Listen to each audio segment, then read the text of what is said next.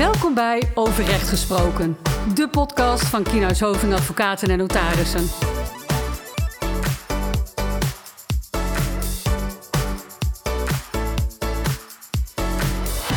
Nou Matthijs, welkom in deze podcast room van de studio uh, Kienhuis Hoving te Enschede.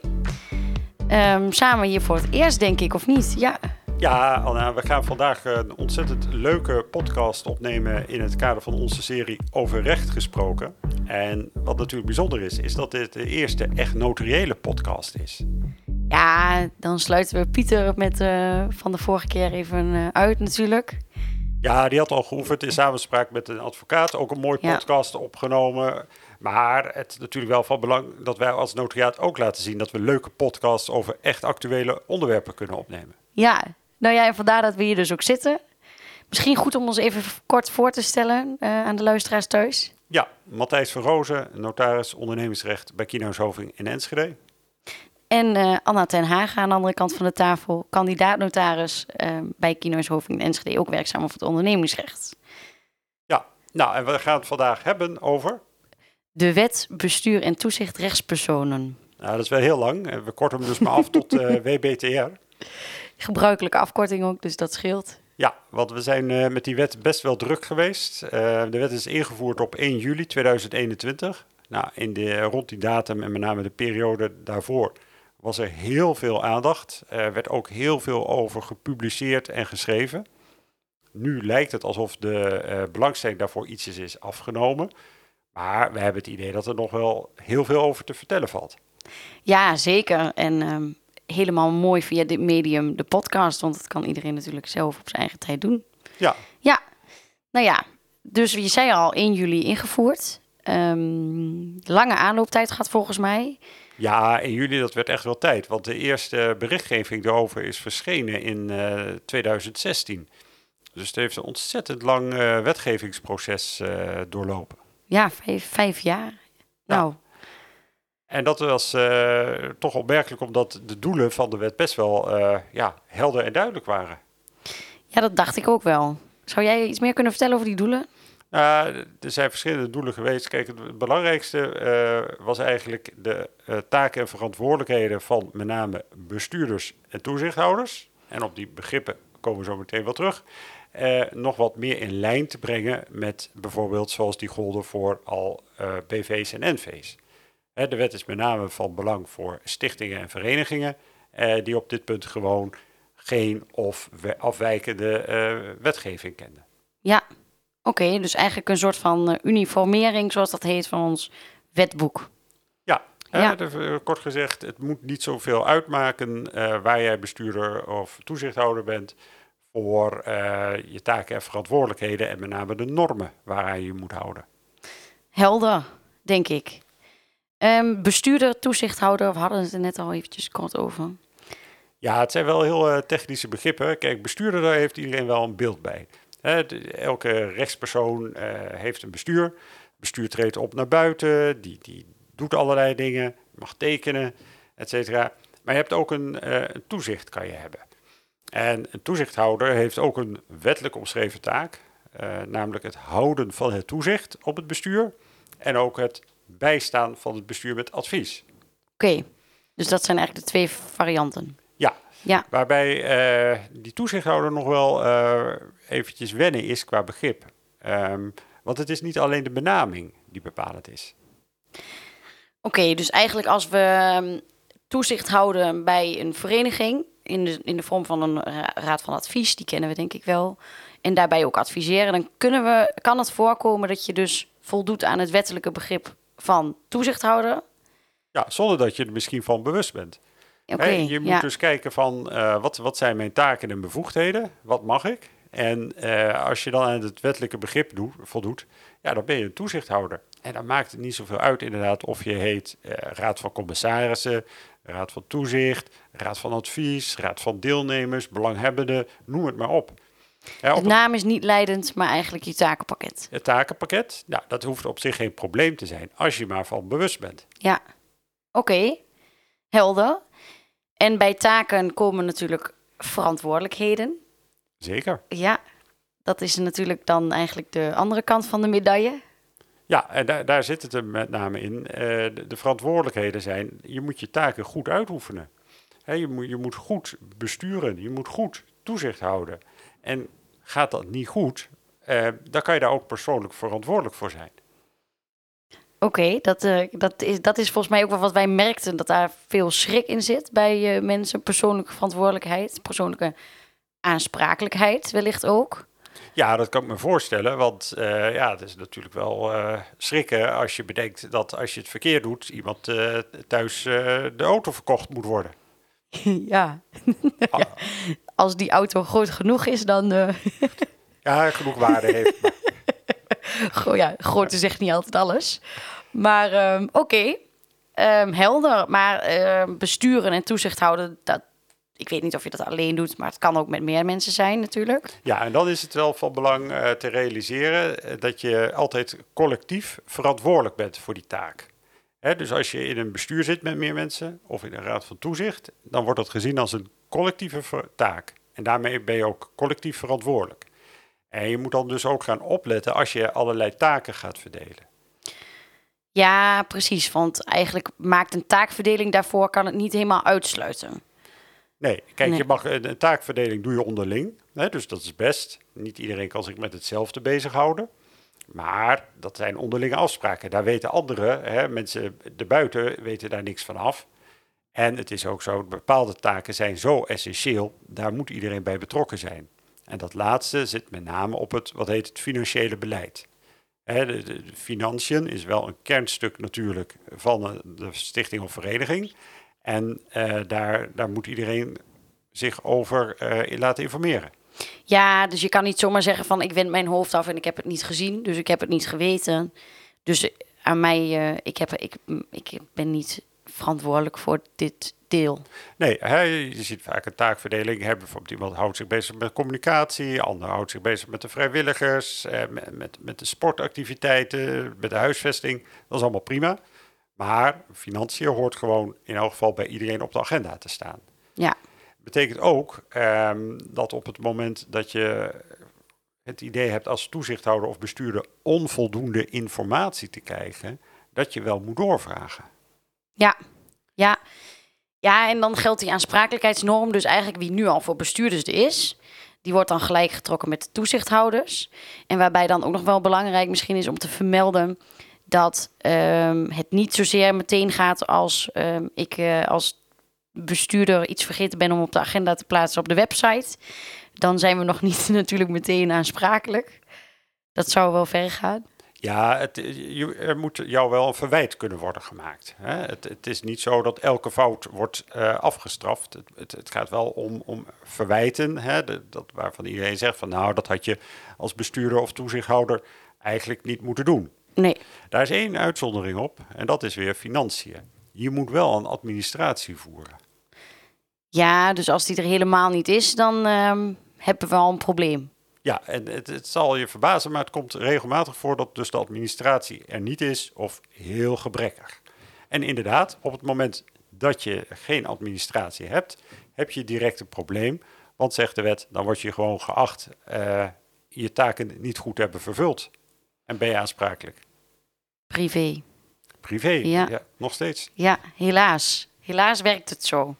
Nou ja, dus inderdaad, misschien wel goed om even nog kort samen te vatten dat inderdaad het soms kan zijn met de nieuwe wet bestuur en WBTR, kort gezegd, dat je als toezichthouder kwalificeert en daarmee ook de wettelijke taken en bevoegdheden hebt, ehm, maar dat daar ook inderdaad het nadeel van die aansprakelijkheid aan kan kleven.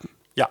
Ja. Nou, en dat is ook een goede reden om even eens weer kritisch te kijken naar statuten van je stichting en vereniging. Oké, Want eh, statuten eh, van een stichting of vereniging kunnen natuurlijk nooit voorkomen dat iemand aansprakelijk is. Maar kan het niet uitsluiten. je kan het proberen op te schrijven, maar het heeft denk ik weinig waarde. Ja, precies. Maar waar het wel om gaat is dat je eh, statuten en alle regels up-to-date zijn en voor iedereen duidelijk. Hè, want op het moment dat al niet zo eh, lekker loopt en je ook discussie krijgt over bijvoorbeeld een besluit, hoe moet het besluit worden genomen, wie mocht er meedoen, hoe gingen we met de termijnen om, ja, dan stapel je de problemen op elkaar.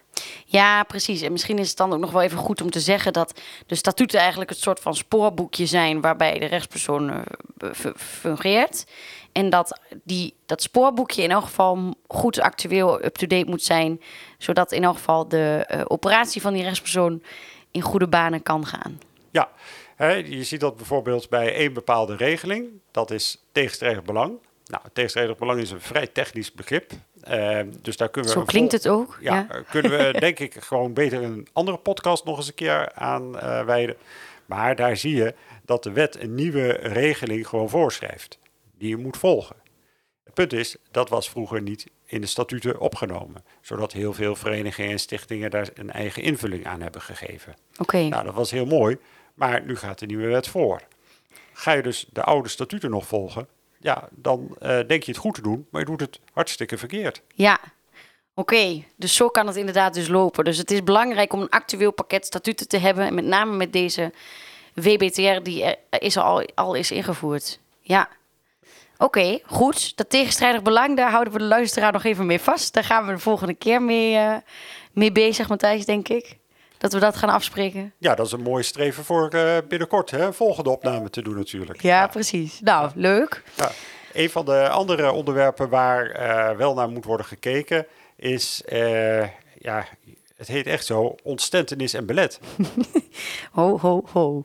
Dat gaat, denk ik, een beetje snel. Wat is het? Ja, het gaat eigenlijk over de afwezigheid van de bestuurders of toezichthouders. En je moet het zo onthouden, eh, ontstentenis is permanente afwezigheid en belet is tijdelijke afwezigheid. Nou, Oké, ja. Misschien even een voorbeeldje voor... eh, mag ik dan ontstentenis doen? Doe jij belet? Ontstentenis, ehm, we gaan met z'n allen naar Curaçao. En het vliegtuig stort neer en wij overleven het allemaal niet als bestuur. Ja, dat is wel een wat dramatisch voorbeeld. Ja, ja, maar, sorry. eh, ik kan het niet anders ja. maken. Dat, dat is inderdaad wel, denk ik, een, eh, een behoorlijk permanente situatie geworden. Dus dan heb je sprake van ontstentenis. De bestuurder of bestuurders ontbreken. Ja, oké. Kijk, belet is anders. Belet is tijdelijk.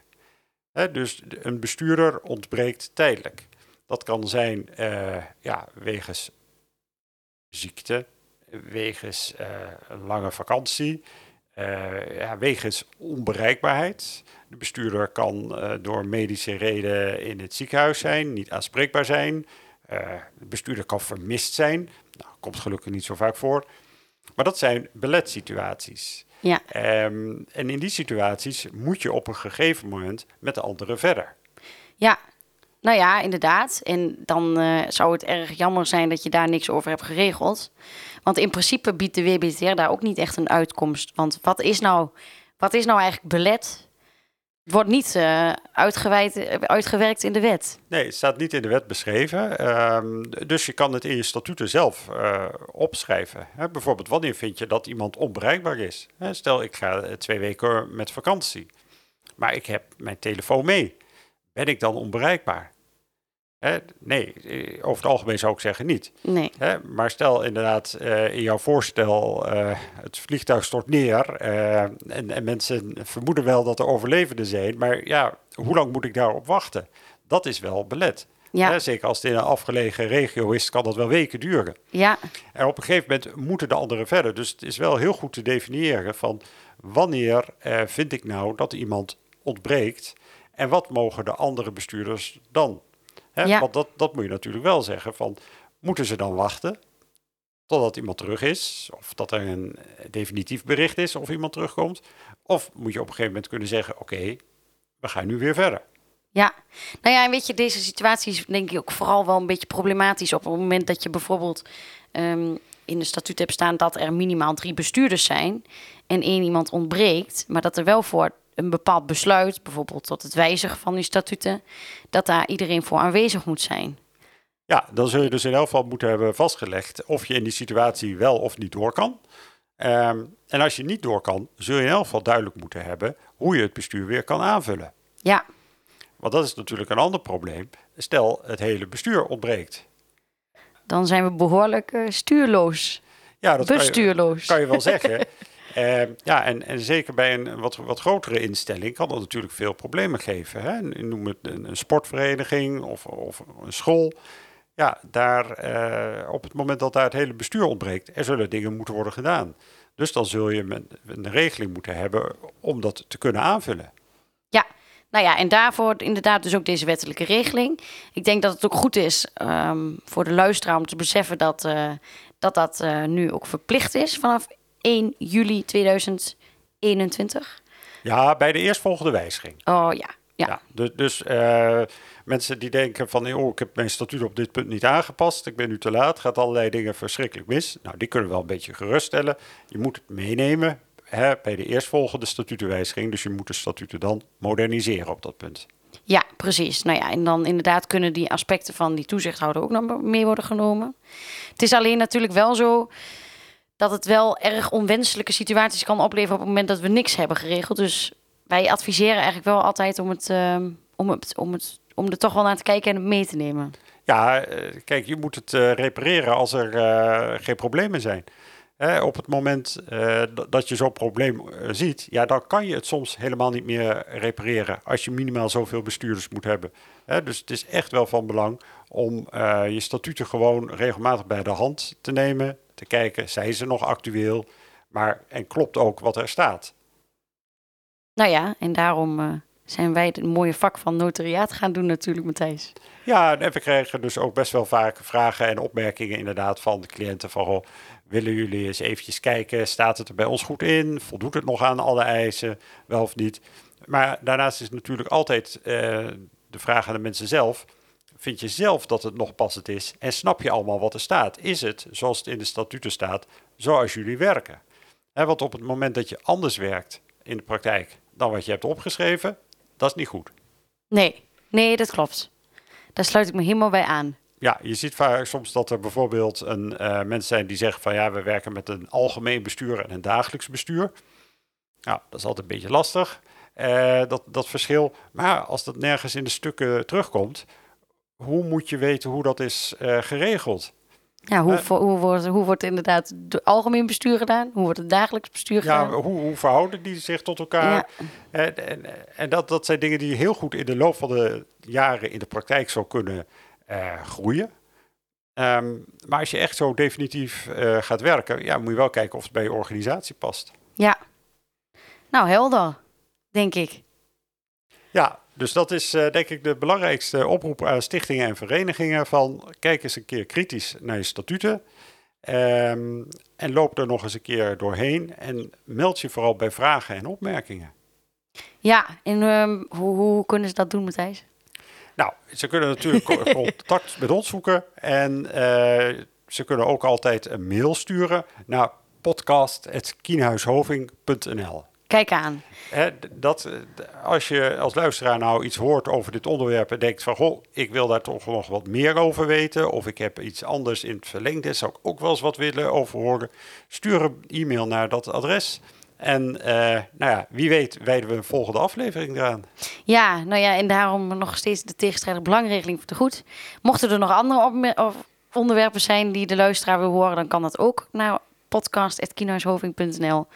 En uh, last but not least, de Instagram-pagina, overrecht gesproken, kun, kan ook nog gevolgd worden, zodat je ook een beeld hebt bij de mensen die achter de microfoon zitten. Zeker. Ja. Nou, uh, en daarmee sluiten wij af voor deze podcast.